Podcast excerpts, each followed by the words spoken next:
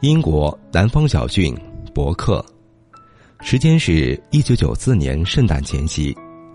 小镇上的居民们都在制作圣诞礼物，他们将祝福留给自己最亲最爱的人，祈祷着世界上最幸福的赞美诗。一个叫做凯特的小女孩，正在为没有人送给她圣诞礼物而苦恼。她的父母均在外地，自己则寄居在远房亲戚家里。他有一种寄人篱下之感。虽然他平时学会了乖巧，学会了适应别人给予自己的生活，但毕竟，圣诞节马上就要到了。他折了许多纸鹤。想送给表哥卡尔，但他却将他的纸鹤扔在了风中，理由是不够精美。他握紧了拳头，好想送给他一记耳光，但他还是选择了隐忍。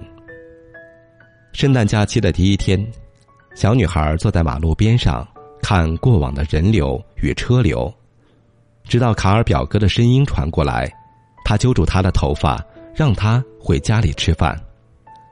吃完饭后，家里只剩下他一个人，因为表哥全家要去教堂。凯特无所事事的一个人去大街上寻找节日的气氛。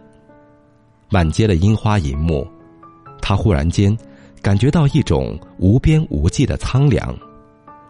转了好几个弯儿，眼前竟然看到了一座修道院。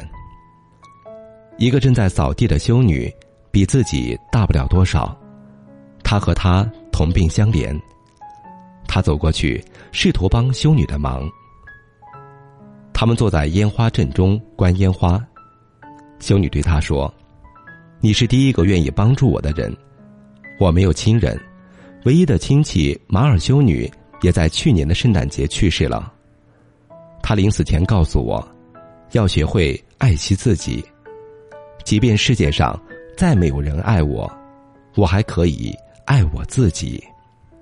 马尔修女告诉我：“你是自己的爱人。”